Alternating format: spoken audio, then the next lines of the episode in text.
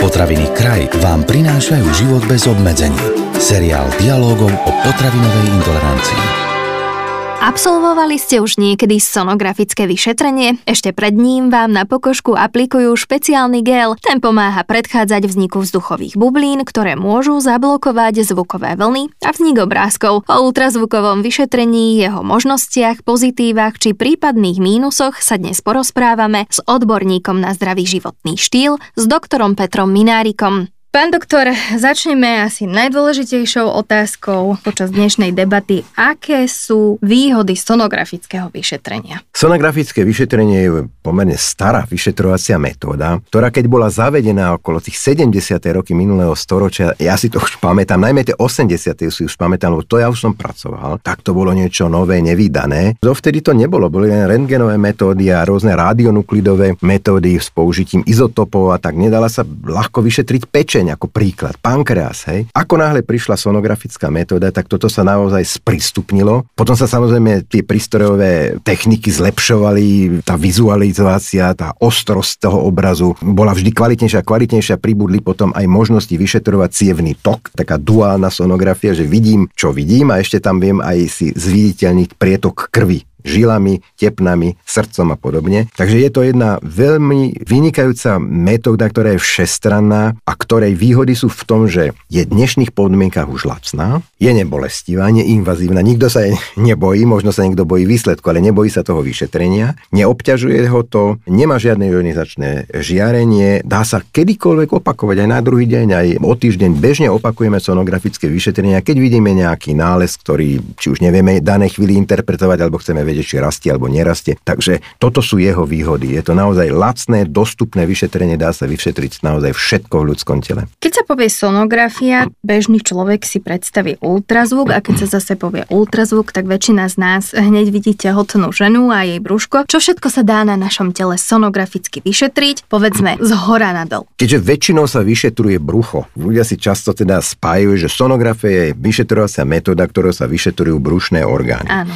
Ale sonografia teoreticky dá vyšetriť takmer všetko v ľudskom tele od hlavy až po petu končiac. Nielen brucho, ale pochopiteľne áno, brušné orgány. Niektoré orgány sú tou bežnou výbavou alebo tým obsahom toho vyšetrenia, je pečen, žlčník, žlčové cesty, pankreas, obličky, slezina. Potom sú to orgány malej panvy, močový mechúr u muža, prostatou u ženy, maternica, vagina sa dá vyšetriť, ale dajú sa vyšetriť aj iné orgány. Niektorí pacienti, ktorí to podstúpili, to vedia, iní to nevedia. Slabiny sa dajú vyšetriť. V slabinách sú veľmi často lymfatické uzliny, ktoré môžu byť nezväčšené, zväčšené, nezhubného tvaru a vzhľadu alebo podozrivé, čiže sa bežne vyšetruje na slabiny alebo pazuchy, podpazušia a otázka znie, či sú tam nejaké onkologicky podozrivé lymfatické uzliny, alebo tam nie sú žiadne, alebo sú také tie bežné, my im hovoríme reaktívne. Vyzerajú ako tie zdravé, len majú, sú o niečo zväčšené. Môžu byť reakcia na zápal v okolí alebo iné veci. Viete, dneska som videl takéto reaktívne lymfatické uzliny v slabinách u jednej pacientky, keď som sa jej spýtal, že teda viete si to tak predstaviť, čo ich máte v jednej? No, no viem. Lebo dneska je móda, že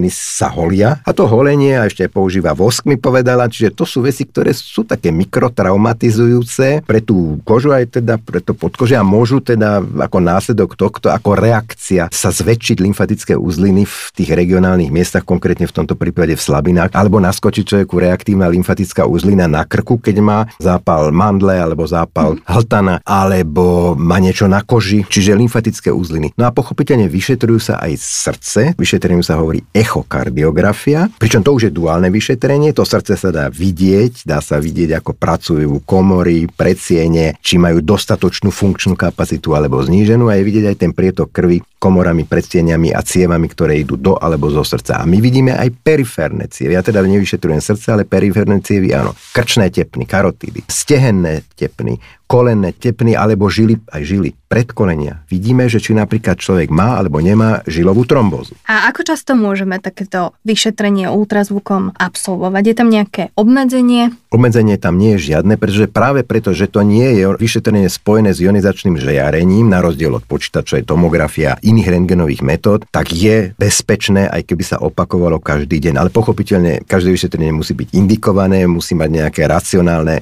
zdôvodnenie, lebo aj keď som povedal, že nie je to drahé vyšetrenie, ale niečo to len stojí, stojí a väčšinu tých vyšetrení platí sa zo sprostredkov zdravotného poistenia, takže toto si zdravotné poistenie strážia, aby neboli nejaké zbytočné vyšetrenia robené len vyšetrenie pre vyšetrenie, ale aby bola indikácia, musí byť výmenný listok alebo poukaz od či už všeobecného lekára alebo špecialistu na to vyšetrenie. Vy ste spomínali, čo všetko vieme takýmto sonografickým vyšetrením odhaliť, vyšetriť, ktoré orgány vieme posúdiť, ale je v tomto smere aj nejaké obmedzenie, že s čím mne ako pacientovi neviete pomôcť, keď prídem, že chcem, aby ste mi urobili sono? Sú určité obmedzenia, ktoré zhoršujú výhľad alebo dohľad alebo tú vizualizáciu tých mm-hmm. orgánov. Keďže väčšinou aj ja vyšetrujem brušné orgány, tak pochopiteľne hrúbka brušnej steny, množstvo tuku v podkoži toho brucha, ale aj v tom bruchu samotnom, v tej brušnej dutine, je jeden limitujúci faktor, ktorý zhoršuje vizualizáciu, dohľadnosť tých jednotlivých orgánov. Samozrejme, odníme čas toho ultrazvuku, ktorý ide z tej sonografickej sondy a dostane sa teda pod tú hrúbku menej tej ultrazvukovej sily, než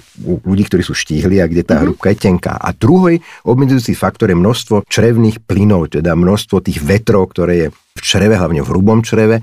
Tieto vetry vytvárajú určité také artefakty, určité fenomény, ktoré nás rušia, určitý chaos, ktorý často prekrýva určitú časť orgánu. Ale my sa snažíme polohovaním pacienta aj to črevo nejak e, tak uvoľniť alebo dostať do určitej polohy, aby sme ten orgán videli. Hľadáme rôzne okienka, aby sme, teda, keď nám niečo vo výhľade na ľavú obličku, na vadí, tak hľadáme a často nájdeme to okno a ten orgán zobrazíme. Niekedy potrebujeme na vyšetrenie brušných orgánov aj hrudný prístup prístup. Preto pacientov vyzliekame mužov do pol tela, ženy do pol tela s tým, že si nechajú len podprsenku, ale potrebujeme aj tie medzireberné priestory, najmä u tých silnejších ľudí, kde je tá pečeň a tá slezina vytlačená smerom nahor a naozaj ju zobrazujeme už v hrudnom koši. Môžeme hovoriť v prípade sonografického vyšetrenia, že ide o včasnú diagnostiku? Vieme včas odhaliť nejaký vznikajúci zdravotný problém? Predpokladám, že touto otázkou mierite na včasnú diagnostiku nádorových ochorení. Áno. Včasná diagnostika má iné portfólio vyšetrení, nie že sonografia. My keď nájdeme pri sonografii pečenie nejaké nádorové zmeny, treba z metastatického charakteru, tak to už nie je včasná diagnostika nádoru, pretože to už je väčšinou neskorý príznak, aj keď u niektorých pacientov je to prvý príznak, ktorý sa u toho pacienta nájde. A to primárne nádorové ložisko je skryté, my tomu hovoríme z neznámeho origa a že neskôr prídeme inými vyšetreniami na to, treba s endoskopickými, čo vlastne to spôsobilo. Na druhej strane sonografia má aj v tej včasnej diagnostike svoj význam, a to ten,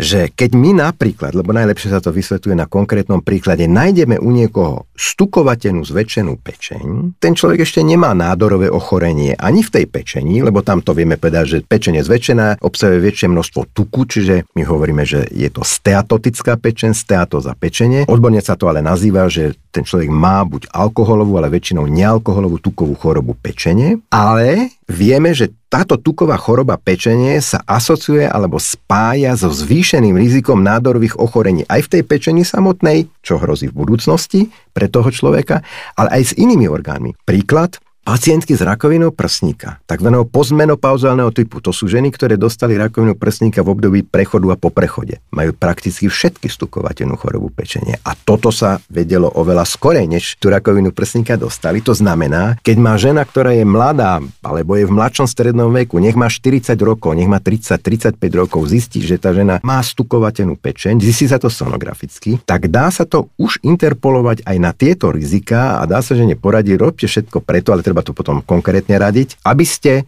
tú mieru toho stukovatenia znížili, alebo niekedy sa dá to stukovatenie aj úplne anulovať. To je vratná záležitosť, to nie je fatálne, že keď má niekto tukovú pečeň, tak to tak musí byť. Nemusí ano. to tak byť. Aký má sonografia význam, pán doktor, pre ľudí, ktorí trápi dlhodobo chronické tráviace problémy?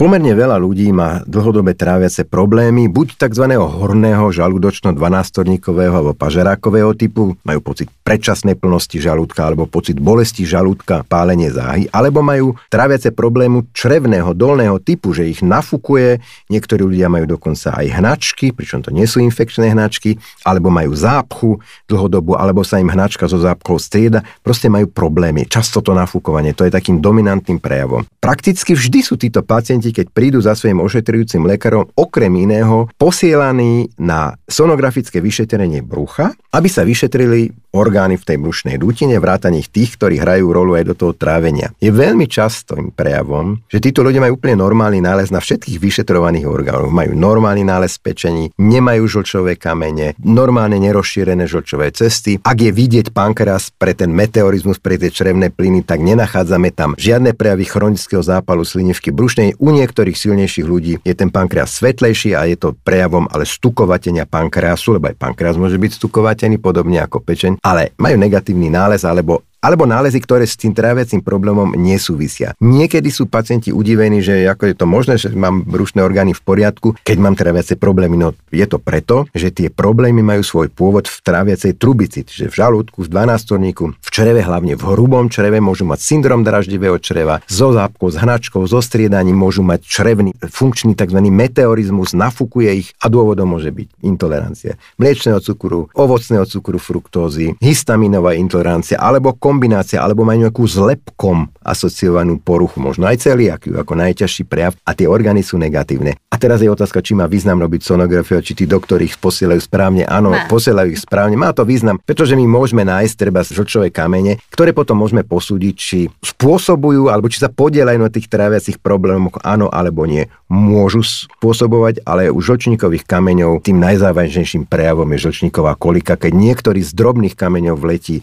do toho vývodu zlčníkového a ho upchá v danú chvíľu. Ale to sú silné bolesti, to sa neprejavuje meteorizmom ani hnačkou, ani zápchom. Ultrazvukové vyšetrenie je bezbolestné, rýchle a bezpečné. V dnešnej časti seriálu Život bez obmedzení nás o tom presvedčil pán doktor Peter Minárik. Na budúce sa spoločne porozprávame o strese a o tom, aké zdravotné nepríjemnosti nám môže spôsobiť. Tento podcast vám priniesol kraj. Moderné slovenské potraviny.